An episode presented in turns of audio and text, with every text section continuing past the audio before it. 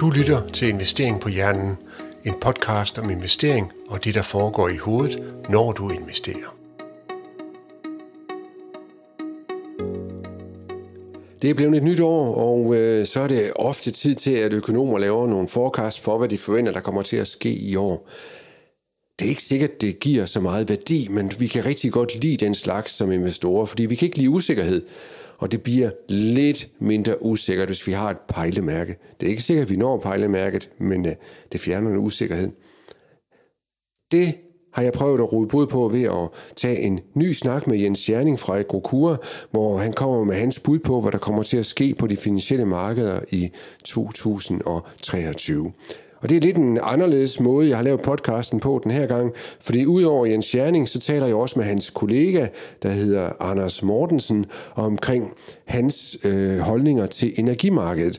Fordi jeg har oplevet i 2022, så har mange sat fokus på energipriserne. Der er flere, der er begyndt at vaske om natten og have fokus på det, og øh, er der grund til, at vi fortsætter med det? Derfor så bliver den her podcast med to gæster, en af gangen. Vi starter med Jens Scherning, og bagefter Anders Mortensen, der kommer med hans bud på udviklingen på energipriserne. Håber, du kan bruge det til noget. Har du idéer til emner eller gæster, du gerne vil høre mere om, kan du sende en besked fra hjemmesiden investeringpohjernen.dk. Som sagt, så starter vi med at tale om økonomien generelt, og øh, Jens Scherning, Tak fordi du vil være med til det her endnu en gang. Jo tak. Og øh, så en dag på din fødselsdag. Tillykke med det. Jo tak, i lige måde. Ja, tak skal du have. Du har jo været igennem kvikrunden, og øh, de lyttere, der ikke har hørt det, og gerne vil vide lidt mere om, hvem du er, og lidt om Agrokura, de kan jo finde tidligere podcasts med dig via de links, jeg laver i beskrivelsen længere nede. Men lad os øh, starte med at samle op på 2022. Du kom med nogle forventninger for lidt under et år siden, og det var jo inden krigen i Ukraine, den rigtig ja, var korrekt, ja. brudt ud. Øhm, men hvordan er det egentlig gået? Du sagde noget om, at inflationen den vi top i 2022. Uh, korrekt. Uh, det ville den også. Uh, sidste gang vi talte sammen, det var, det var i januar måned, og uh, vi er rigtig tro imod vores uh, konjunkturmodel og den pegede stadigvæk op og sådan set gå ind i den øh, bedste fase. Er først lige gå ind i den bedste fase, og det betyder, at det er et forecast øh, på bedre økonomi. Øhm, og inflationen var faktisk ved at top, som allerede i januar og februar, den var på at have en pil ned i, i det amerikanske termer, så fornuftigt ud på råvaremarkedet også, som vil give lavere inflation. Så kom krigen, og så kan vi jo alle sammen øh, følge virkningerne af krigen, altså øh, råvaremarkedet tager en gigantisk stigning en gang til, og der vil så fortsat øh, inflations øh, opad, så vi fik den der lidt inflationsbølse i 2023. Og øh, det gør så hele øh, konjunkturdelen af den også øh, vender rundt, fordi folk de bliver pessimister, aktiemarkedet begynder at køre ned. Folk har ikke den investeringslyst længere, det er simpelthen blevet for dyrt i forhold til inflationen. Beskæftigelse øh, er ikke helt vendt rundt endnu, ja, den begynder at vende rundt nu, men den investeringsaktiviteten, folk er blevet bange og holde tilbage, og så er konjunkturmodellen vendt rundt, så det gør den omkring sommerferie. Og her i efteråret, slut 22, jamen der har vi et for lidt recessionssignal, desværre kan man kalde det. I den her konjunkturmodel? Ja. Kan du prøve at fortælle lidt om, hvad det er for noget, den her jamen, konjunkturmodel? Det, er, det, konjunkturmodellen, jamen, den er ret simpel. Altså, ligesom sige, at der er 10 indikatorer i USA. Det er SP500, det er byggetilladelse, der er nogle øh, forbrugerforventninger, det er PMI-tal, og så videre. 10 stykker lagt sammen til et indeks, og så laver vi sådan en langsigtet kvartalsmodel, faktisk en 36 måneders ændring, hvis man skulle, skulle tage det en lille smule simpelt og den, den, kører, den fluktuerer over en ligevægt, og det vil sige, når den går under ligevægt, så har man et, et sikkert uh, recessionssignal, og den har aldrig givet en faldsignal uh, siden 1854. Så, så vi får en recession. Men så i, længe har du jo ikke arbejdet med Nej, det har vi ikke, men vi får en recession i, i USA, og måske er vi der allerede i Europa. Altså normalvis så er det først USA, det blev syg, så bliver vi lidt senere i Europa, men i og med, at vi har krigen i baghaven, så er vi nok foran den her gang. Ja. Du nævnte byggetilladelsen, og det var selvfølgelig i USA, du talte ja, om der, ikke ja. også? Men, men, men det er en ret god indikator for, hvordan det, ja. økonomien vil være, ikke også? Præcis, den er faldet en del i USA, og man kan også se, at stigningstakten på boligmarkedet i USA er gået fra godt 20 procent øh, til under 10 procent, hvor jeg forventer jo ligesom at det amerikanske huspris går i hvert fald ned over 0, måske minus 5 procent øh, ned. Det indikerer byggetilladelsen også, og det vil sige, byggetilladelsen er en rigtig god indikator, som selv er inde på, Og det, hvis vi ikke bestiller nogle byggetilladelser altså som menneske, så kan vi jo selv regne ud, at byggeaktiviteten går, går, går i stå. Og det er faktisk, byggeriet byggeri det er jo en af de største efterfølgende øh, økonomi så det betyder, betyder rigtig meget, men det kender vi også herhjemme i, i Danmark, og det kan vi alle sammen se nu. Ja, de er jo også herhjemme jo, ikke? Også typehusfirmaerne har været med ud, at ja. de skal afskedige, og øh, øh, der er faldende aktivitet på det, det område. Det er der jo. Det er jo heller ikke kun byggeriet. Man kan også se på generelt uh, detailsalg og opsparing. Vi har negativ detailsalgstal rigtig mange øh, steder, steder rundt, og det betyder også uh, bare almindelig salg i, i virksomheden, som ting går stille og roligt i stå. Så, så det vi kan diskutere, det er, hvad vi står og kigger ind i en type recession. Er det en finanskrise, eller er det noget, det er mere blød? Ja, lad os lige prøve at vente med forudsigelserne, yep. så tager vi lige... Du sagde, at inflationen er ved top. Det gjorde den Ja, det, det, det, den, inflationen har toppet i USA. Det gjorde ja. den. Vi regnede med, at det, var sket sidste gang, vi talte sammen, men den fortsatte op. Men den toppede faktisk i juni måned i, i USA på 9,1, og den er 7,1 nu. Ja. Øh, Europa fik jo et ekstra skrald på energien øh, omkring sommerferie august, hen til august måned, hvor især gas, øh, jamen, den var helt oppe i 350 euro på megawatt, ligger normalvis på 25-50. Og, og det gjorde den øh, europæiske inflation, den fortsatte op i, i, i efteråret og noget og top i øh, november måned, og vi har fået yderligere fald her i december, ser det ud til. Ja. Så det er positivt. Ja. Vi var også omkring renterne selvfølgelig, og ja. øh, de skulle jo fordi de følges lidt med inflationen. Klart. Øh, de skulle jo også top, men det, det, det gjorde de ikke lige med det samme. De fik jo et ordentligt ja, de, ryg opad.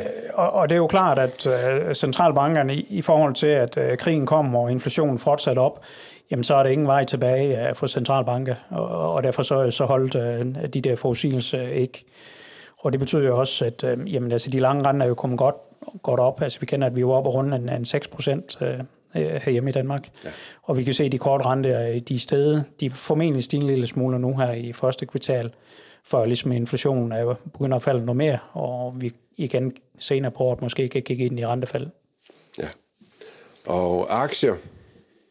Det er klart. Øhm, aktiemarkedet øh, kan heller ikke lide øh, inflation. Det bliver så høj, Øh, men der er sådan, hvis vi skulle vente det, så der er, der er noget forskel i, imellem aktiemarkedet, hvis vi kigger i finanskrise, IT-boblen osv., kontra den recession, vi kigger ind i nu, hvor vi har et inflationsmiljø.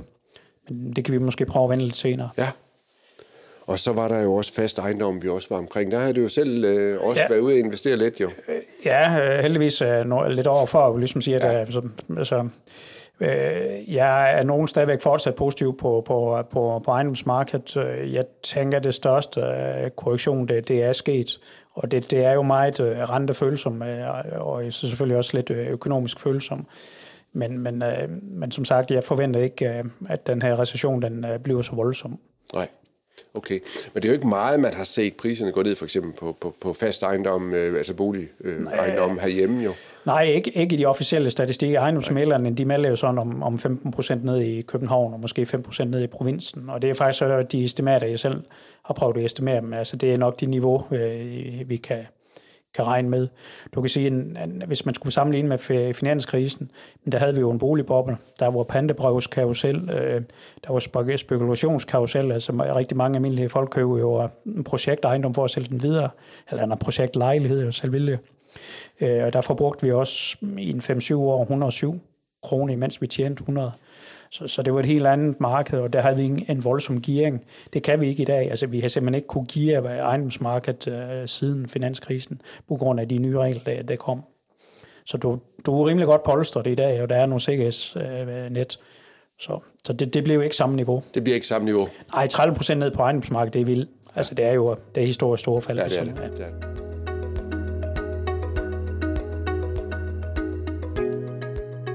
Jamen lad os da så prøve at kigge fremad. Hvad skal der ske i uh, 2023? Jamen, øh, altså vi, recessionssignal, det er vi selvfølgelig nødt til at tage seriøst. Og så er det jo sådan lidt timing af den, og ligesom sige, at øh, vi har et lidt signal, jamen, hvornår kan den så indfinde sig. Og det kan man måske kigge en lille bitte smule øh, på rentekurven. Altså rigtig mange taler om invers rentekur, den er der selvfølgelig også. Invers, invers rentekur, det vil sige, at de korte renter er højere end de lange. Og det måler man faktisk helt professionelt. Altså man tager de toårige statsrenter op imod de 10-årige statsrenter. Og der har USA for eksempel været næsten været nede i en minus 1. Det vil sige, at den toårige har været 1% højere som den 10-årige. Og hvad og, betyder det? Ja, jamen det, det, er, det er jo et lidt uh, recessionssignal i sig selv. Uh, det betyder så rentefald på, på sigt. Øh, du kan også bruge det lidt som, som måling, hvornår recessionen indfinder sig. Altså typisk i gennemsnit, så er det cirka, når det indfinder sig, det var sommer øh, 22, så går det cirka 9 måneder, så er recessionen der. Og det betyder, at der amerikansk recession, det er her i foråret 23. Er det en god indikator for rentefald? Fordi indimellem så er dem, der sidder og handler renterne, de er ikke så gode til at finde ud af, hvad der skal ske i fremtiden. Det har vi i hvert fald tit set på sådan nogle ja, ja, futuresberegninger, det, at, at det tit tager fejl. Men, men er det her en valid ja, det, indikator? Det er et sindssygt validt uh, signal på recession, og det er lige så uh, sindssygt signal på, på rentefald i fremtiden. Ja, fordi de to ting hænger jo ofte for, sammen. Jo, for, for, for de hænger fuldstændig sammen. Ja. Altså, du, du kan ikke have faldende vækst, øh, øh, faldende beskæftigelse, eller alle de ting, og ikke komme det i møde på et eller andet tidspunkt med at sætte renten ned. Præcis for at få væksten til at komme op igen. Præcis. Hvad tror du overskriften bliver på den her recession? Altså, nu har vi jo haft noget, der hedder finanskrise, og øh, ja, der har altid været sådan en anden term, man har sat på. Du var lidt inde på det før. Øh, jeg, jeg tror ikke, det blev så, så slemt. Øh, jeg tror, øh, altså, når vi måske kommer det igennem i 23, så har jeg recessionen, der måske aldrig kom. Kunne, kunne man måske godt øh, om, omdøbe det til den. Men det er jo også verdens mest næsten forventede inflation, ja, klart, øh, recession. Jo. Ja. Vi alle taler jo om den. Alle er opmærksom på det. Det er der, ja. Altså, så vil jeg lige huske, så at det er den 34. recession siden 1854. Der har været 33 år. Historisk har man nogenlunde 3-4 stykker af dem har været forecastet. Og vi, lad os kalde det her, det er nummer 4, man har forudset. Den er vel fuldt annonceret, og det har den jo været lige, ja, stort set lige siden krigen. Det er vel galt om at skrive det i aviserne. Alle cheføkonomerne har, har sagt, at der kommer recessioner, og det er vel helt legalt at sige, at aktier skal falde, ejendommen skal falde, og man har i min optik overbrudt hinanden øh, på, på negativitet. Alle skriver om det. Og øh, som sagt, jeg, jeg tror ikke, øh, altså, det kan ikke blive det samme, fordi som sagt, er ejendomsmarkedet, altså en stor krise kræver en boligboble, og der er vi altså bare bedre polstret. Og især i USA er verdens største økonomi rigtig godt polstret. Øh, de har utrolig lav tomgang på, øh, på ejendomsmarkedet. Man skal helt tilbage til 70'erne. Så, øh, og man kan se, at husholdningsgælden er under IT-bobben, altså under finanskrisen, men også under IT-bobben. Okay, det er husholdningsgælden, den er under det, så de har også en lavere gearing, end vi så i 2007 stykker. De har en meget, meget lav gearing, og det vil ja. sige, at det amerikanske boligmarked er endnu bedre polstret, øh, som, som det europæiske og danske. Det betyder så ikke, at, at husprisstigningen ikke kommer ned. Det gør de selvfølgelig, og det betyder, at mindre fald også. Det, det kan vi selvfølgelig ikke øh, komme rundt om. Altså, du kan sige, at USA skal låne til 7-7,5 procent på lang rente. og derfor har man også set et fald i øh, de amerikanske nyudstedt lån med 90 procent. Altså 90 procent af nye realkreditlån er forsvundet. Ja, det, og det, det, det giver også sig selv, hvordan uh, at købe hus. Man er vant til at måske købe til 2 procent i USA, så lige pludselig går op med 7,5 ja. i rente, så, går, så, så, så kan folk ikke købe. Nej. Eller låne til det jo. Det er klart. Hvad så med her i Europa? Hvordan ser det ud her? Ikke? Også, fordi vi har jo Sydeuropa, det evindelige problem. Ja. Og, og, og, og Tyskland har man jo også talt om, at har jo givet mange helikopterpenge ud under corona. Øh, det, det har de. Øh, og ja, det kunne godt blive en længere diskussion, altså, fordi du kan sige, ja, jeg tror, det er ikke så meget pengepolitikken, hvad centralbanken, det er i min optik, har skaffet inflation, fordi det er sådan lidt mere et lukket kredsløb. Man trykker nogle penge for at købe nogle øh, obligationer, altså realkredit og statsobligationer for at holde renten nede. Øh, det er mere finanspolitikken, som du er inde på. Altså ligesom siger, at, at, at, at man som politiker holder hånden under forbrugerne og sender nogle flere penge ud til dem. Og det så vi havde jo et rigtig godt eksempel i England, hvor galt det kan gå, hvis man gør det. Men jeg tror alligevel, man er lidt fornuftig. Altså, at man holder noget igen øh, i den offentlige sektor. Det er det samme hjemme i Danmark. Statskassen er altså tom, så, så det, man har lovet, øh, det tænker jeg ikke, man kommer til at holde. Altså, man er nødt til at fyre ud i den offentlige sektor i den her også, for at være med til at bremse op med en stram finanspolitik, ligesom centralbankerne gør på pengepolitikken og renten, for at få inflationen ned, så bliver de jo. Så det tænker jeg, at vi kommer nogenlunde øh, rundt om. Og som sagt, øh, tilbage til inflation, som, som folk er rigtig bekymret omkring, og det kan jeg godt forstå. Øh, men inflation er jo bare en 12 måneders ændring. Altså det er jo priserne i dag, eller hvis man nu tager bare mælk, øh, så er det mælkeprisen i dag for, i forhold til 12 måneder siden. Og i Europa er det jo meget energien, der ligesom har fået, øh, fået tingene til at stige, og energipriserne er jo kommet godt ned. Så, så, og, og centralbanken vil jo holde den her rente op, indtil inflationen er nede, og det betyder, at købelysten jo også vil blive holdt nede, og det betyder, at inflationen stille og roligt kommer ned ja. i foråret. Historien viser det også, at det har vi lavet mange beregninger på, Øh, min kollega Jens Kornbæk, jamen, han har taget øh, inflationen 90 år tilbage, over 5 procent, der er det 10 stykker af. Lægger du dem sammen, så har du i gennemsnit tager det 24 måneder at komme op, og 24 måneder at komme ned til udgangspunktet. Alle, alle 10 gange. Når, du siger komme op og komme ned til udgangspunktet, altså... Hvad, Det siger, altså hvis, hvis du det er tager... inflationssatsen, Ja, du det mener sige, der. det er der, ja. Altså, hvis, man hvis man tager de scenarier, hvor inflationen har været over 5 procent, det er der, der er det 10 gange 90 år tilbage, og lægger dem sammen i gennemsnit, så, så tager stigningen i gennemsnit 24 måneder til et eller andet niveau. Det kan være 7, 10, 12, 20 procent. Og så tager det 24 måneder at komme tilbage til udgangspunktet. Ja, men når du siger tilbage til udgangspunktet, det betyder ikke, at varerne falder til den pris, de havde før jo. Nej, nej, det betyder altså, at prisstigningen er en pris, altså, ja, men du kan sige, hvis vi har en mælk, der koster 5 kroner, og den stiger til, til 7 og bliver på 7, jamen, ja. så er inflationen jo 0 bagefter. Præcis. Men vi har stadigvæk haft en prisstigning. Ja, så vi stadigvæk, øh, der er flere penge, der ryger af tegnebogen ja. hver måned, Ja. øh, og det vil vi jo opleve som øh, forbrugere, og det påvirker jo, Det er jo- det er jo hvordan klart, vi tænker. Men det betyder jo også, at lønnen måske kommer lidt ekstra op i dag i år. Og hvis inflationen kommer rigtig godt ned, så kommer købekraften jo senere på året og i 24 igen. Ja. Så, så får vi reallønsfremgangen igen. Ja. Ja.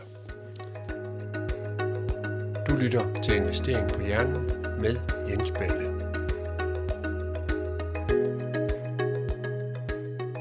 Så det var inflationen, og recessionen, den tror du ikke, vi ligesom kan sætte et, et ord på, at det var en finanskrise. Øh, Nej, nej, de øh, plejer heller ikke at komme så hurtigt efter hinanden jo. Øh, Nej, ikke af den størrelse. Det, det er voldsomt. Det, det er voldsomt, ja. ja, det var en stor en, vi havde der sidst. Det er det, ja. Det, Ja. ja. det kræver en ny boligboble ude i fremtiden, og det har vi ikke Nej. nu. Nej. Renten, Ja, det er vi inde på. Altså, du kan sige, og der, der skal man lige skille lidt imellem øh, de korte og de lange renter. Øhm, øh, vi, som vi taler om, så har vi jo en invers rentekurve, altså hvor de korte er lidt højere end de lange, men der måler vi de 2-10 år. Ja. Og den korte rente, det er jo den, vi som forbrugere mærker øh, på de penge, vi har i banken, klart. eller de penge, vi skylder i banken. Så hvis den korte rente, den stiger, så er det, at banken skriver, at nu har vi sat renten mm-hmm. op med x procent. Præcis. Mens den lange rente, det er jo den, vi kender fra realkreditlån for eksempel. Det er det, og det er ja. jo ligesom den, der er jo mig bestemmer noget mere, altså ja. handler. Ja. Ja. Men altså, du kan se, at refinansieringen her, som rigtig mange kender jo af en F1'er, jamen det er Ja. jo omkring... Ja, det er jo også en kort rente. Ja, det er den korte rente, det er jo 3 procent for dem, der, der har det, ikke? Og, den, og på lang rente er det omkring 5% i øjeblikket. Men som inflationen er stille og roligt kommer ned her i de kommende måneder, hele, altså i foråret og sommer, øhm, og recessionen indfinder sig stille og roligt, altså laver det, detaljsalg, stadigvæk laver byggeaktivitet, og arbejdsløsheden stiger, jamen det kigger de lange renter jo på. Og det vil sige, at øh, de lange renter tager forskud på, på rentefaldene ude i fremtiden. Så, så selvom centralbankerne måske sætter renten lidt op, jamen, så vil de lange renter stadigvæk falde. Så, så vi har en forventning om, at de her 5% kommer jo ikke meget højere i øjeblikket. Vi tænker 4% ultimo i det her kvartal, 4% i anden kvartal, men så tænker vi 3, 2,5 i slutningen af året, 2, 2,5 i slutningen af året på de lange renter. Og, og det vil være positivt, at de kommer ned, fordi det er jo den måde, man måler sin gearing på, når man skal ud og købe hus, i forhold til, hvad man må købe for. Og det, i og med, at de falder ned, jamen, så kommer vi vores købekraft jo stille og roligt tilbage. Ja, lige i øjeblikket, ligegyldigt om du vælger at tage flekslån eller ikke tage flekslån, så bliver din mulighed for at købe et hus vurderet på baggrund af den lange rente. Det gør den, ja. Det, Og det, er altid. jo, Det, det, er jo vil den fem, alt- det er jo 5 procent i øjeblikket, jo. det er der jo i forhold til for et år siden. Jamen, så i Sønderjylland kunne vi købe et hus til 3,5, så er vi måske nede over 2,6 nu. Ja. Og så stopper vi bare med at købe, fordi vores drøm måske ikke helt blev opfyldt. Ja. Ja, ja, fordi så venter vi jo. Ja. Øh, Skulle vi tage den korte rente, altså, øh, der er USA nok lidt længere fremme på den positive måde, fordi deres inflation er jo faldet nogle, nogle måneder og er kommet lidt længere ned. Og deres kerneinflation, som man jo typisk måler styringsrenten til, er også lidt længere ned, og viser fald i hvert fald. Europa, men der, der, der, der er det lidt mere, altså vores inflation falder og sådan nogle ting, øh, men i og med, at vi er lidt bagud, og centralbanken er bange for, at der kommer noget lønpres og sådan nogle ting, så har de holdt en ekstrem hård retorik her i december rentemødet.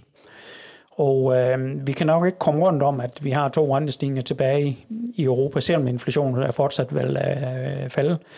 Mange gange så mm, overtight, kalder man altså overgør centralbanker også, at de simpelthen kommer lidt for højt op, og, bagefter må rulle hurtigt tilbage. Det har man også mange gange set. ja, de kommer til at sætte renten for højt op, Det, ja, og det tror jeg også kommer til at ske den her gang. Så og, og de kan jo også gøre det den anden vej, når vi engang når dertil at sætte den for langt ned nogle gange. det, det er enig. Ja. Så vi, vi har en styringsrente på 2,5. Øh, jamen, øh, februar rentemødet her nok 3. Øh, marts havde nok 3,25. Måske 3,5 afhængig af inflationen. Så tror vi heller ikke, at de kommer længere i det scenarie. Det vil sige, en F1-rente omkring 3,5, 3,75, det er det, vi maksimalt lige kan, formentlig kan blive ramt af. Så vil øh, realiteterne over overhælde øh, centralbankerne. Og, øh, og som sagt, tilbage til inflationen, for som man også, øh, det er jo bare en 12 måneders ændring. Øh, jeg tænker faktisk, det kan gå så voldsomt, at inflation kan gå hen og blive negativ i slutningen af året. Og det vil sige, at vi efter sommerferien allerede kan begynde at øh, se øh, se centralbanker, der begynder at indikere, at de vil sætte renten ned i, i efteråret. Hvad er det, der skal gøre, at inflationen bliver negativ? Er det, det er bare energipriserne, eller er der noget specielt komponent? Ja, i, nej, men i Europa er det især energipriserne, fordi de følger en del ind i, i vores uh, inflation. Og hvis energipriserne kan holde sig ned, nu har vi haft en mild vinter, og, og vi går ind i en sommer, og folk er stadigvæk lidt forskrækket, så vores energiforbrug er, og er, er generelt set økonomisk, lav økonomisk aktivitet gør jo, at energipriser, så, så kommer inflationen over lynhurtigt ned. I USA, der har de en stor komponent i inflation, det er huslejestigning. Den følger faktisk en tredjedel. Og øh, den er først ved at vende rundt nu og begynder at nærme sig 0. Altså, de er faktisk op og rundt 20 procent i huslejeprisstigning i USA. Og der er jo lidt tid at komme ned igen. Øh, men når den kommer ned i 0 og eventuelt bliver negativ, man skal sætte huslejen ned, jamen så, når den følger en tredjedel, så vil det også gå stærkt i USA. Men, men, men det er vel ikke heller ikke, altså den komponent er vel ikke slået igennem i Danmark endnu? Øh Nej, men vi har så sat en loft i, i Danmark på, ja. på, på 4 procent. Øhm, så er det måske lidt anderledes på USA har så oplevet en lønstigning på, på 6,5. Det har vi så ikke oplevet. Så der er noget, det trækker lidt op i inflation og ned. Med nogle, det er lidt forskelligt. Ja. Men hoved, hovedtesen er, at inflationen kommer ned. Og i min optik øh, kunne den godt sidst på året blive negativ. Simpelthen fordi det er en simpel 12 måneders ændring. Ja fordi man simpelthen måler øh, prisen op fra øh, Pris, december. Ja. Øh, og så skal vi jo huske, at øh, altså, vi skal have en normaliseret rentekurve. Altså, så når jeg, hvis vi nu gætter på, at den lange rente er 3% i slutningen af året, nu skulle vi jo gerne have en, en F1-rente, der, der er lavere end den lange rente med, med 1-2%, så kan man jo regne ud, hvor F1-renten skal hen. Og når du siger normaliseret øh, rentekurve, så er det jo ikke alle, der har en finansiel baggrund, der ligger med her. Jo. Det betyder, at den korte rente, den normalt er lavere end den lange rente. Typisk. Den er normalt 1-2% lavere, som, ja. som, som den lange 30-årige realkreditrente. Ja. ja. Og hvad så med aktier? Ja, det var jeg kort inde på, hvor ligesom siger, at aktiemarkedet er mere aggressiv øh, nedad øh, når vi har et inflationsmiljø. Fordi hvis inflationen stiger til 10 procent, det gennemskruer aktier lynhurtigt. Altså, det medfører øh, recession, det medfører øh, højere rente, og det kan aktier, det bryder sig ikke om. Så derfor har aktierne kørt aggressivt ned i 22 øh, og tage forskud på, øh, på problemerne sådan set. Og det viser alle historikker også. Altså, hvis man igen tager de der målinger af de 10 gange med 5% inflation, så er det det samme scenarie, man har set. Aktier ned. Det, ja, du kan sige, at det er jo små runde regn, 20% ned på SP500, og havde vi ikke en 13-14% på DAX, og lidt det samme på, på OMX 25. Øh, men så får du faktisk også det positive den anden vej rundt, og det vil sige, at aktiebunder faktisk der, hvor inflationen topper. Ja, lidt forskelligt, om det ligger lidt sidelæns, for at vi får, får aktiestigninger, men altså, de fleste tilfælde, der begynder aktierne bare at stige også. Så jeg tænker, at aktiebunden i oktober måned, øh, den kommer til at holde altså omkring de 3500 på SPK. Altså oktober 2022? Øh, yes. Så, og, og, og som sagt, øh, jamen jeg tænker kun her, at der er første kvartal, kvartal tilbage med rentestigninger, altså måske en i USA, to i Europa, men så er det også slut. Så vil centralbanken sige, at nu holder vi pause, og lidt senere vil de indikere, at jamen, øh, vi kommer måske til at skal sætte ned i senere, men det vil aktierne jo glæde sig over. Det er jo klart, at når, når inflationen bliver ved med at falde, jamen, så ved jeg aktierne også godt, jamen, så er der lavere rente i fremtiden, det kan vi lige så godt tage forskud på glæderne. Ikke? Og, og det, har man, det viser al historik. Aktien har bundet der, hvor inflationen topper. Så det tænker jeg at holde fast. Men hvordan, men hvordan stigningen lige bliver i år, altså får vi et lille positivt overkast, eller overrasker vi os et, et større positivt overkast. Men, men der er, i min optik er der stor sandsynlighed for afkast på aktiemarkedet i år. Ja. Det samme jo faktisk på, på, på obligationsafkast. Altså, du har fået en konkurrent ind til aktiemarkedet, Præcis. som vi jo sådan set ikke har haft i 10 år. Ja, det har jo ikke været særlig interessant at kigge på obligationer. Ikke, man må sige det højt, men nu gjorde jeg det øh, i, i en lang periode. Det, det har været en total usekset uh, investering, altså at placere sin, sin penge uh, der. Ja, og, og, og, og man køber jo den der mulighed for, at man kan få et ordentligt... Altså, man får en lav rente, og så gengæld risikerer du at få et stort kurstab, og det fik man så i 2022. Ja, det gjorde man helt vildt, helt vildt. Ja. Øhm, og det, så, så aktieobligationer er jo gået hånd i hånd ned afkastmæssigt, og obligationer har jo faktisk givet det, øh, det samme negative afkast som aktie. Men de går hånd i hånd den anden vej rundt, og det vil sige, at obligationsafkast øhm, øh, vil have i 23, måske 24, kunne matche et aktieafkast, indtil vi har renterne ned igen. Jamen, det er da også interessant at vide. Ja. Og, og, og, og vi snakkede jo også lidt om konverteringer sidst, jo, ikke også? Så der snakkede vi om, og, øh, ja. at man kunne indfri, hvis man havde øh, fast forrentet lån, ikke også? Kunne man og, og, og, og, og så gå ind og variabelt. Det bliver ja. så lidt dyrere i år, hvis man har en F1'er. Det, det er jo øh, klart, øh, øh, altså, men det er jo stadigvæk den samme anbefaling. Jeg sidder man stadigvæk med en 1%, halv procent, 2%, eller nogen har konverteret til 3%, men så har man stadigvæk en skattefri kursgevinst, ikke, med en fin øh, hjemmetag, og så bare rende over i en, i en F1'er, eller en, en eller anden form for variabel. Og kursgevinsten er skattefri, du kan sige, at renten betaler skatten jo en del af jo. Så og, og, og sandsynligheden for andre falder jo rigtig stor i min optik. Helt sikkert. Ja. Der er selvfølgelig altid en risiko ved at det, gøre det, ikke også? Og hvor lang tid skal man vente for at kunne lave præcis, en konvertering? Ja. Fordi det ligger jo inde i det, ikke også? Ja.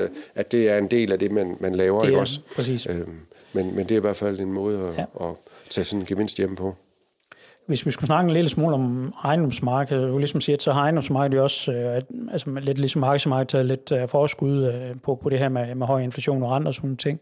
Vi læser jo også, at, øh, at der er jo prisfald øh, rundt omkring. Øh, Øhm, men vi har, ikke, vi har ikke helt fra de officielle statistikker nu, hvad prisfalden er. Det er sådan rigtig øh, meget ejendomsmæld. Øh, og det, det er jo sådan lidt, mm, igen, det der med at male det negative historie, som ting, lad os nu lige se, hvor tallene ender henne. Men jeg siger, i min optik, øh, så er det jo 5-15 procent fald på ejendomsmarkedet. Og det er klart, at de større byer på ejerlejlighedsmarkedet, jamen der kan vi godt opleve 15 procent fald, og i provinsen 5 procent. Og det er det niveau, vi ligesom vil ramme. Altså 30 procent, så skal vi have en finanskrise. Ja.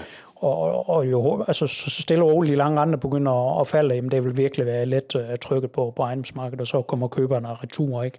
Og så, så stopper det også med at, skal, at sætte priserne ned. Ja. Der er i hvert fald også længere liggetid i øjeblikket, er Klart. der mange, der taler om jo. Ja, ja. Øh, og nu så jeg også sidst øh, det med den procentvis øh, ude, altså der er flere boliger til salg og sådan ting, men nu procentregning jo, altså hvis man vil have en negativ historie, så kan man også lave det, så procentregning jo altid taknemmelig. Men du kan sige, at udbudte boliger var marginalt under det, vi så tilbage i finanskrisen, men vi er faktisk en halv million flere indbyggere. Og så er det jo, altså, men når udbudte boliger begynder at stige lidt, altså det er stedet cirka 10.000, øhm, så laver procentregning og begynder at sammenligne med finanskrisen, jamen, så kan det godt begynde at minde om noget. Men, men der er man altså nødt lige til at korrigere lidt i forhold til den indbygget tal, øh, der er der. Og vi så faktisk også i november måned, der er udbudte boliger faktisk begyndt at falde igen. Så, så, så jeg tænker ikke, at vi kommer meget højere, fordi så hurtigt som inflation og renterne eventuelt kan vende, jamen så, så vender det her marked også. Og vi har ikke bygget så ekstremt for meget, som, som vi har gjort til, tilbage under finanskrisen. Ja. Og det, der ikke kunne komme højere, det var udbuddet af boliger? Det kan godt komme lidt højere måske, altså, men, men, men jeg tror, det finder et niveau her omkring 40-45.000 udbudte boliger, og der var vi faktisk op på rundt 70.000 øh, årene efter finanskrisen. Ja. Men det kommer vi ikke til at se igen, Det gør vi ikke, det gør vi ikke. Nej, men du kan jo måle dig lidt på de byggetilladelser, sådan ting, der, der er udstedt. Der, der vil jo selvfølgelig komme lidt... Øh, altså, der er jo, man hører jo lidt om tomgang i de, i de store byer, sådan ting. Det er jo helt naturligt. Men befolkningsfremgangen ligger jo omkring de her 28-30.000, så et enkelt år vil eventuelt kunne, kunne løse det her problem. Ja. Jeres model, jeres måde at arbejde på, det er jo meget det her med at kigge på den her konjunkturmodel. Det er Præcis. at kigge på tallene historisk, ja. og så på baggrund af, at det, de gør, komme med en forudsigelse. Der ligger jo et element af teknisk analyse, det gør noget det, ja. momentum, ja. Øh, tankegang i det. Øh, men sådan noget som at gætte på, hvornår krigen i Ukraine den slutter, det, det gør I ikke i, vel? Uh, nej, det gør vi ikke. Men du kan sige, at det er jo, det er jo den, der har overrasket os, og, og ligesom har givet estimaterne et, et lidt forkert øh, uh, fejlforecast uh, sidste år. Øh, men, men krigen er jo indregnet i dag. Altså, den er jo fuldt indregnet. Altså, det, det, der skal jo ske nogle andre bare ting, som man ikke tør håbe på at skulle ske, hvis det her det ikke ligesom øh, kommer til at holde stik. Nej, det har været et hårdt start på et årti, vi har det, fået her, det har også det, ja. med corona og krig øh, Præcis. Så, og, og inflation, og jeg ved ikke hvad. Men skal man jo huske, at altså, en, en recession, den indfinder sig i gennemsnit med 9-10 år. Det ja. var recession i corona. Nu får vi en recession igen kort tid efter. Men så bør vi jo have 9-10 gode år bagefter på, på et ganske almindeligt konjunkturopsving. Ja. ja, der var ganske kort en recession i forbindelse ja, med uh, corona. det var to, to hvor, måneder. Hvor igen helikopterpengene hjalp måske lidt på... For, at blive... for især finanspolitikken, det, ja. det, det, og nogen siger, at den, den sådan set ikke gælder og sådan ting, det kan man jo så diskutere lidt, men, men det er måske en, en snært rigtighed i det. Og ja. nu, nu får vi måske den reelle recession. Ja, den er blevet udsat. Ja, det er den, ja. ja. Og, og nu er den der så, og så bagefter kommer der 8. Præcis, ja. ja. så når vi kommer ind i slutningen af 23, og det begynder at lysne og sådan nogle ting, jamen så, så vil vi normalvis have 9-10 gode år foran os. Ja. Så det, det skal man især huske. Ja. Jamen, det er jo altid rart at have det og, ja. og kigge frem på. Øhm, jamen, øh, jeg tror, vi har været omkring øh, det meste. Jens, jeg ved ikke, om du har noget på øh, falderæbet, du gerne vil, øh, vil lige have Nej, det tror jeg ikke. Altså, folk er jo velkommen til at kontakte os, hvis de har spørgsmål. Selvfølgelig. Men, øh, men et, et, et ikke negativt sådan for alvor syn på, hvordan tingene nej, nej, kommer til at man, gå, man, hvis man er investor. Obligationer vil kunne klare sig godt. Aktier vil ja. også være ok, ja. ikke sådan nødvendigvis... Øh... Ja, men det vil, altså, folk kan, kan jo blive arbejdsløse af det første halvår. Altså, ja. det, det, altså, vi kan ikke komme rundt. Altså, en recession er jo også noget negativitet. Det var også som investor, jeg sagde, ja. at det behøves det ikke at være dårligt for. Nej. Øh, men, men, men det er klart, at en recession, den her nedgang i økonomien, byggebranchen ja. osv., jamen det kan få en, en effekt på, på manges private økonomi. Selvfølgelig. Ja, ingen tvivl om det. Øh, det er jo det, der gør det til en Klart. recession, og gør, at det men, får men ikke så vold, men langt fra så voldsomt, det, som det blev tegnet i medierne, ja. i min optik. Ja. Ja. Nej, der er jo klik i uh, de der negative det er det. artikler, det er det, ja. ikke også? Ja. Så dem kan de godt lide at skrive om, at nu stiger inflationen, ja. uh, nu er strømpriserne høje, fordi at ja. uh, der ingen vind er, og jeg ved ikke, hvad uh, man kan læse rundt omkring. Men uh, det laver vi jo også en uh, podcast om, ja. med, om energipriser med din kollega, uh, så den uh, kan man så høre lidt senere. Jamen, øh, tusind tak for, ja, tak, for snakken, Jens. Ja. Og, jamen, traditionen tro, så får du jo en kop. Det er ja. så din fødselsdagskop. Ja. Den ligner de andre, men øh, du kan altid huske det på, ja. det er din fødselsdagskop. Så øh, nu kan du i hvert fald invitere tre, øh, eller i hvert fald to gæster ja. på kaffe. Tusind tak, fordi du var med. Ja, selv tak.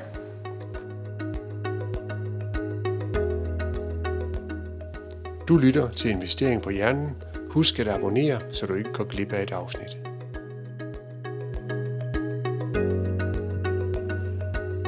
Som jeg nævnte i indledningen, så har energipriser været på mange slæber i 2022.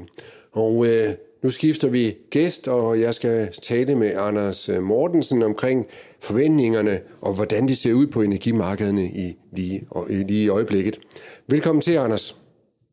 Jamen, det er da en fornøjelse fra min side. Det er godt at høre.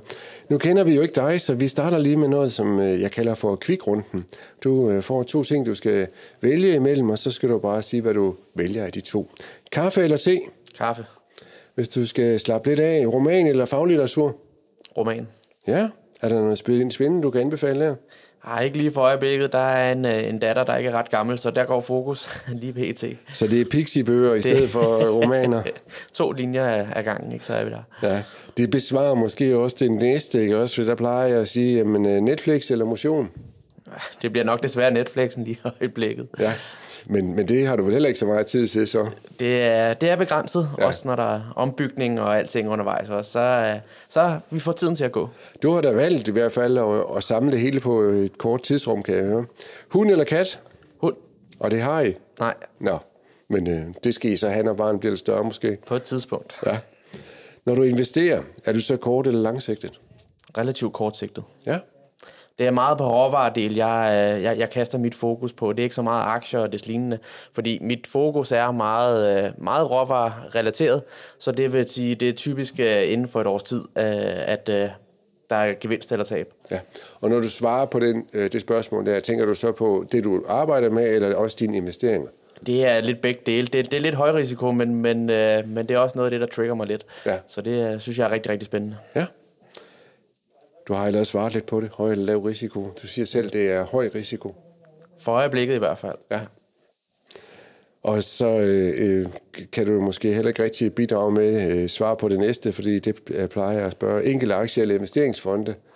Det lyder jo, som om du er i lidt en anden kategori. Jeg er lidt en anden kategori for øjeblikket i hvert fald. Ja. Så, så, så det er ikke så meget øh, nogle af de to. Det er mere det er futures og optioner, jeg, jeg har kastet min, min kærlighed over for nu. Ja, og det er øh, med udgangspunkt i uh, energi simpelthen? Uh, primært uh, faktisk korn og raps, som, som er mit okay. hovedfokus, men, men uh, det, det kræver lidt nogle andre midler, end uh, en, en privatmand måske har, har adgang til i første omgang, ja. når man kaster sin kærlighed over energi. Ja.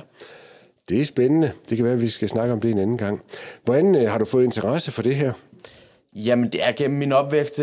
Mine forældre har en, en ejendom på omkring de her 300 hektar over på, omkring Roskilde, Øh, så, så det er landbrug i, igennem dem, som, som jeg har fået det fra. Så inden for flasken ja. øh, fra, fra barns ben. Ja. Og så har du også taget en uddannelse i det, ikke? Også jordbrugsøkonom? Øh. Ja, jordbrugsøkonom inden for Landbrug Højskolen, så det er en bachelor og en kandidat derindefra. Ikke at det sådan set har meget med landbrug at gøre, men, men vi havde da en omgangskreds derinde, der var meget specifikt fokuseret herpå. Ja, og så er du så startet hernede lige bagefter, eller hvad? Ja, ja. Øh, en måned efter startede ja. hernede. Ja. Hvor du så sidder og analyserer korn, altså råvarer, men korn og energipriser. Nemlig. Ja.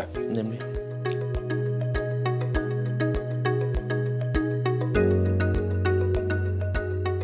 Og øh, energipriserne, det er jo dem, vi skal snakke om i dag. Øh, vi kunne jo også have snakket om kornpriserne, men, øh, men, og de hænger jo lidt sammen. Der er jo nogle afsmittende effekter, er der ikke det? Det må man sige. Ja. Øh, også fordi det går så voldsomt, og fordi det er nogle af de samme faktorer, der også er med til at skubbe til priserne, både for korn og for, for energi. Ja. Så, så der er en sammenhæng. Ja.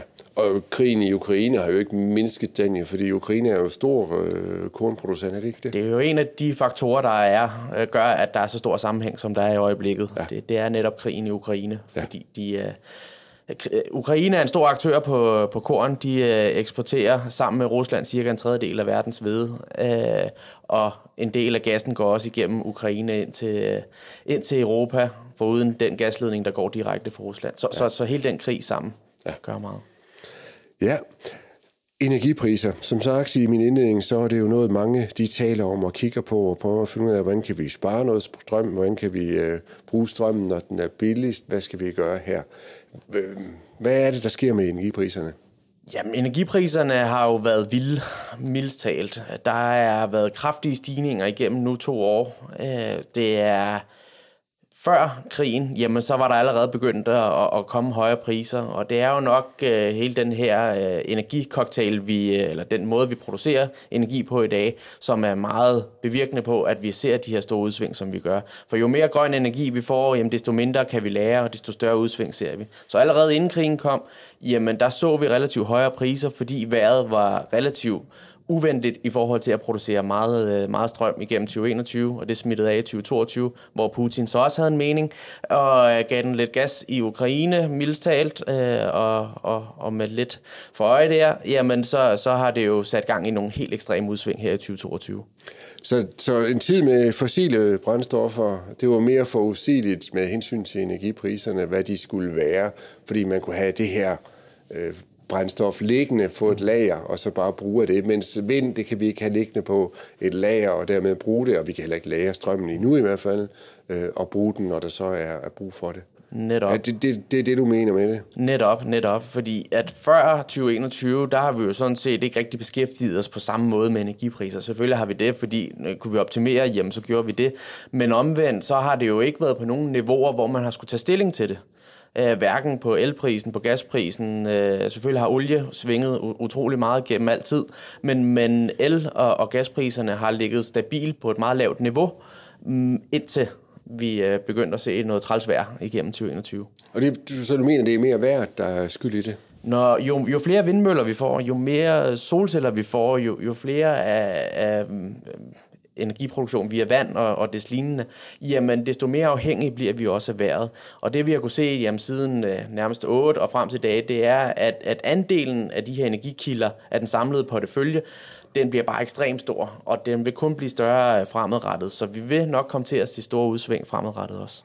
Ja, og det har simpelthen blæst mindre i 22, synes jeg også, du sagde om i indledningen. Specielt i, i, i 2021 blæste det meget mindre, og så en anelse mindre i 2022 også. Uh, lidt mere normalt, men, men, men ikke helt op på, he, ikke helt op at ringe. Nej.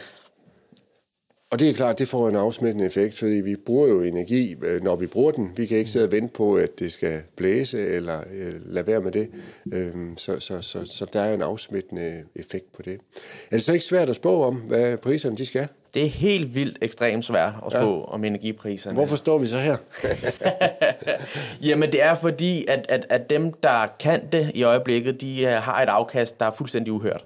Altså hvis, hvis du er dygtig til det her og, og, og tør skulle jeg til at sige, tage, tage ansvar for dine afdækninger, jamen så er der rigtig, rigtig mange penge at hente i det her. Du kan se det som vindmølleejerne, hvis, hvis de på nogle, en gang imellem har mod til at, at, at låse deres pris fast øh, fremadrettet, jamen så har de også et potentielt helt vildt højt afkast øh, som de kan sidde og kigge ind i. Så, så, så grunden til, at vi sidder og kigger ind i det her, det er, fordi vi skal have en holdning. Øh, vi, vi kan jo ikke øh, sidde og, og ikke have en holdning i markedet, hvor der er et potentiale for, for, for vores kunder. Så det, I kan gøre, det er blandt andet, I kan hjælpe vindmølleejere med at sælge mm. deres øh, produktion, fremtidige produktion af el på et bestemt tidspunkt. Så kan, men de ved jo ikke, om de får det, hvis det er vindmøller. Nej, man kan sige, de ved ikke, hvor, hvor, hvor, hvor meget vind, men, men for den vind, der trods alt er, ved de så, hvad de får af pris. Og, ja. og det, der er med, med sælgers, ligesom der er med, med folk, der investerer i aktier, mere vil nogle gange have mere, Øh, og, og jo højere pris, jamen det kan kun fortsætte. Det kan kun gå en vej. Det bliver vildere. Det skal nok blive godt, det her. Øh, så, så er det den, det er... Øh, øh, altså vores rolle at komme ind en gang imellem og sige, jamen nu nok nok, nu bliver I nødt til at beskytte jeres bundlinje sådan og sådan og sådan i, i så langt ud i fremtiden. Så, så det er meget den, øh, den opgave, vi prøver at tage på os på godt og ondt. Ja. Det du siger, det er, at, at, at vindmølleproducenter, de også oplever, øh, eller vind, vindmøllestrømsproducenter, det var det, jeg skulle mm. sige, måske hvis der er noget, der hedder det. De oplever også det her med, at når det stiger, så tænker de, at det skal højere op. Det kommer højere op. Jeg venter, jeg venter, det kommer endnu højere op. Det har jo været mærkeligt to år for, på, på, på, på den front, ikke? fordi som køber, jo længere tid du har ventet, desto mere du er blevet straffet. Men som sælger, jo mere du har ventet, desto mere afkast har du sådan set fået, hvor den sådan set typisk har været den omvendte, der har gjort sig gældende, ja. at du har fået et rap over nallerne som sælger, jo længere tid du har ventet, ja. øh, og omvendt ja. som køber. Ja. Men så på et tidspunkt, så vender det jo. Det, det gør, gør det, jo begge øh, situationer. Ja. Og så nogle gange risikerer de jo, at det kører fra dem, jo, enten ja. man skal bruge det eller ej.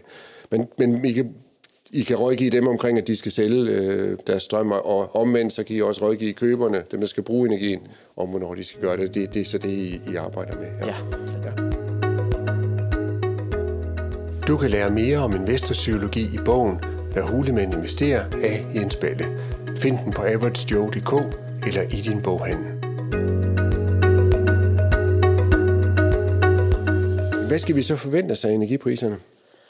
Jamen, for nu har vi jo haft ekstreme priser i 2022, men fremadrettet i her i, i 2023, jamen der kan vi godt måske forvente os lidt mere stabil, lavere niveau, end vi har oplevet igennem de seneste, de seneste år, de seneste to år.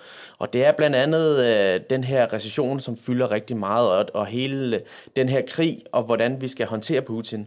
Fordi et af målene i Europa, det er jo også, at man ligesom prøver at begrænse forbruget for ikke at være lige så afhængig af den gas, der kommer over for russerne af. Og man kan sige, at det har en afsmittende effekt. Lad os bare tage udgangspunkt i gaslagerne dags dato. Omkring 90 procent øh, fyldte i Tyskland. Samme tidspunkt sidste år, hvor vi lavede et normalt forbrug, jamen der var den omkring 50 procent. Så, så man gør rigtig meget for at begrænse sit forbrug, og det er også derfor, at vi vil se lidt mere stabile energipriser på et lavere niveau. Ikke billigt, det bliver det overhovedet ikke i 2023, men, men på, et, på et lavere niveau, end vi så det i 2022. Bruger vi simpelthen mindre energi nu? Vi, vi prøver at begrænse rundt omkring. Altså for eksempel aluminiumproduktionen. Jamen der har en lang, øh, jeg ved ikke helt om de er op og køre igen, men, men der har i hvert fald været en stor del af 2022. Jamen der var 50 procent lukket ned af, af aluminiumproduktionen, simpelthen for at, at gå ud og spare, og fordi producenterne ikke kunne se sig ind i de her energipriser. Så, så, så det er nok den at the low-hanging fruits, man, man, man samler op derude omkring. Hvis man ikke har råd til at producere, jamen, så gør man det jo ikke. Øh, og, og det er nok det, vi også kommer til at se her i 2023, at hvis ikke der er profit i den anden ende, jamen så begrænser du også din produktion. Ja, så Greta Thunberg, hun må have det godt i øjeblikket, jo. Det, det kunne man mene. Ja. Øh, men men, men, men øh, altså, som almindelig forbruger, altså vores strømpris, altså skal, kommer den til at blive lavere, tror du? Gennemsnitligt, ja. Gennemsnitligt, så kommer ja, det til at blive ja, lavere ja, igen. Det er simpelthen ja. for højt niveau, vi er på lige i øjeblikket. Der er så stort fokus på at begrænse forbruget, fordi det er blevet så stor en omkostning for ja, både forbrugere, men også øh, for virksomhederne derude, at, at de leder med, med lys og lygte for at begrænse deres forbrug. Og det vil sige, at, at når vi så har meget vind, som, som vi har i dag eksempelvis, jamen, så ser vi også en relativt lavere elpris. Og det er det, vi kommer til at se meget året, at når det så er mere produktionsvenligt, øh, rent værmæssigt, og vi stadigvæk har rigeligt gas på lager til at, at, at, at holde hånden over vores priser, jamen så vil vi se en lavere gennemsnitlig pris, end, end vi ellers har. Vi har mere på lager, end vi har haft i hvert fald det seneste par år. Ja. Hvad er det, du siger, det skyldes? Altså, det er fordi, vi ikke har brugt så meget strøm? Det er, det er primært, fordi vi ikke bruger lige så meget, som, som vi, vi gør førhen. Ja. Øh, du kan bare se på offentlige bygninger, når man går ned på 19 grader øh, og, og, og det lignende, jamen så, så, så er der bare ikke det samme forbrug, øh, som, som vi ser ellers. Men det er jo også, fordi vi ikke får fyldt op lige så hurtigt, som, som vi plejer ja. øh, af specielt gas. Ja. Så vi skal forvente, at øh, vi får mere normale niveauer på øh, energipriserne. For en periode i hvert fald. Og så må vi se, hvornår økonomien den vender rundt igen. Øh, og, og, og den her recession og recessionsfrygt, øh, det, den vender rundt. Det, og der kommer lidt optimisme øh, igen, fordi så, så kommer forbruget jo også op og, op og køre igen på et tidspunkt. Ja. Og det kan så betyde, at der kan komme knaphed igen. Det må man sige. Ja. Det må man sige. Ja, det kommer også an på, hvordan krigen den udvikler sig. Øh, fordi nu får vi ikke noget gas fra Rusland, jamen så vil vi have en, en højere bundpris, end vi sådan historisk har været vant til, fordi en anden del af vores øh, energiproduktion simpelthen ikke er til stede i, i forhold til, hvad vi plejer at have. Ja, ja så der, der kan, altså det her niveauskifte. Ja, netop. Være i for det. nu i hvert fald. Ja. ja. Lidt forhåbninger øh, på energisiden til forbrugerne kan man måske øh, sende afsted. Øh, man kan da også se, at benzinpriserne er kommet lidt ned igen. Det er ikke helt så slemt, som det har været. Inden vi lige runder helt af, så skal vi lige igennem tre spørgsmål, øh, Anders. Din bedste og din dårligste investering, det er jo lidt spændt på det her, om du tager os ind i energiverdenen. Ja, men ikke så meget energiverden. Øh, øh, og det kan vi jo godt tage lidt. Altså, vi kom med en, øh, en øh, anbefaling sidste år til vindmølleejerne. Det var helt historisk øh, fantastisk at komme ud og lave en afdækning til 70 øre, øh, hvor man normalvis, når det var rigtig, rigtig godt, lå omkring 30-33 øre. Det, ja. det var helt vildt før i tiden. Øh, og, og så endte vi over en krone 44 i slutningen af året. Ikke? Så, ja. så, så, så det er det marked, vi har, har set os ind i i år, det er ekstremt volatilt og ekstremt store udsving, som, som vi har oplevet. Og, og det er jo igen øh, på, på godt og ondt. Så det var, det var en dårlig... Øh... Det var en dårlig investering, ja. men man kan også sige, øh, øh, på den gode investering, jamen det er jo så for vores kunder, og det er jo fantastisk, øh, at øh, eksempelvis øh, har vi solgt rigtig, rigtig meget korn, øh, langt hovedparten øh, anbefalet landmændene at sælge deres øh, korn forud for 2023, og der går kun en vej i øjeblikket, og det er nedad. Okay. Så, så det er... Så kornpriserne, de ligger og falder i øjeblikket? Ja, det ja. gør de. Det gør de. Jamen, det har været godt for dem at, at gøre det så. Hvis du skal give et råd videre om noget, man kan lære noget mere omkring investering eller investorpsykologi, øh, har du så et bud på, på en bog eller en podcast eller et eller andet? Jeg har ikke sådan decideret, fordi når jeg sidder og læser, øh, så læser jeg meget bredt. Jeg sidder og holder øje med alverdens øh, ja, hjemmesider rundt omkring, øh, og, og andre aktører som mig selv, som, øh, som jeg sidder og får min viden fra. Øh, så, så jeg har ikke sådan en, en specifik, men, men man bruger det meget, meget, meget bredt. Ja. Så det er, det, det er bred øh, faglitteratur, du ja, sidder og læser. Ja. Jamen, øh, så øh, for fem år siden, der var du 25 år. Øh, der var du i en anden situation. Har du et godt råd til Anders på 25 år omkring investering? Du øh, synes, at øh, det skulle han have vidst dengang. Jamen, det er jo at, at kende sin besøgelsestid, måske mere end jeg har gjort. Altså det der med at, at turde tage gevinsten, øh, er jo hyggeligt vigtigt. Fordi at, at en fem fugle i hånden i stedet for 10 på taget. Ikke? Det, det, det er den sædvanlige, men, men, men at, at, at ture have mod til at tage gevinsten, den, den tror jeg bliver vigtig fremadrettet også, når vi ser de her ekstreme udsving, som vi gør for øjeblikket. Og det er jo meget sjovt, fordi du har lige sådan været lidt efter nogle af de andre, nemlig dem, der skulle sælge strømmen det er jo det samme, de sidder med, ja. som du sidder og snakker om der, ikke også? Det er jo, at ej, vi kan godt få lidt mere, vi kan få lidt mere, lidt mere, og så lige pludselig så er det væk. Ja. Og det er jo det samme, du snakker om, jo. Så, øh, så der falder du jo i, øh, og det er, jo, det er jo fordi, det er psykologien i det. Netop. Så ja. vær tilfreds med et afkast, hvis du, øh, ja, hvis du er tilfreds, ja. så, så skal den tages. Ja, jamen øh, det er hermed givet videre til, øh, til Anders på 25, så må vi jo håbe, at øh, han vil have lyttet til det. Det kan vi jo så vende tilbage til en anden gang måske. Tusind tak, fordi du ville være med. Du skal selvfølgelig også have en investering på hjernen, kroppen, så du kan sidde ude ved siden af en sharing og, og, og konkurrere om, hvem der har flest af dem. Der er du lidt bagud indtil videre. det er bare Men, uh, tusind tak, fordi du var med. Det var en fornøjelse. Du har lyttet til Investering på Hjernen. Mit navn er Jens Balle, og denne episode var redigeret af Emil Mantai. thank you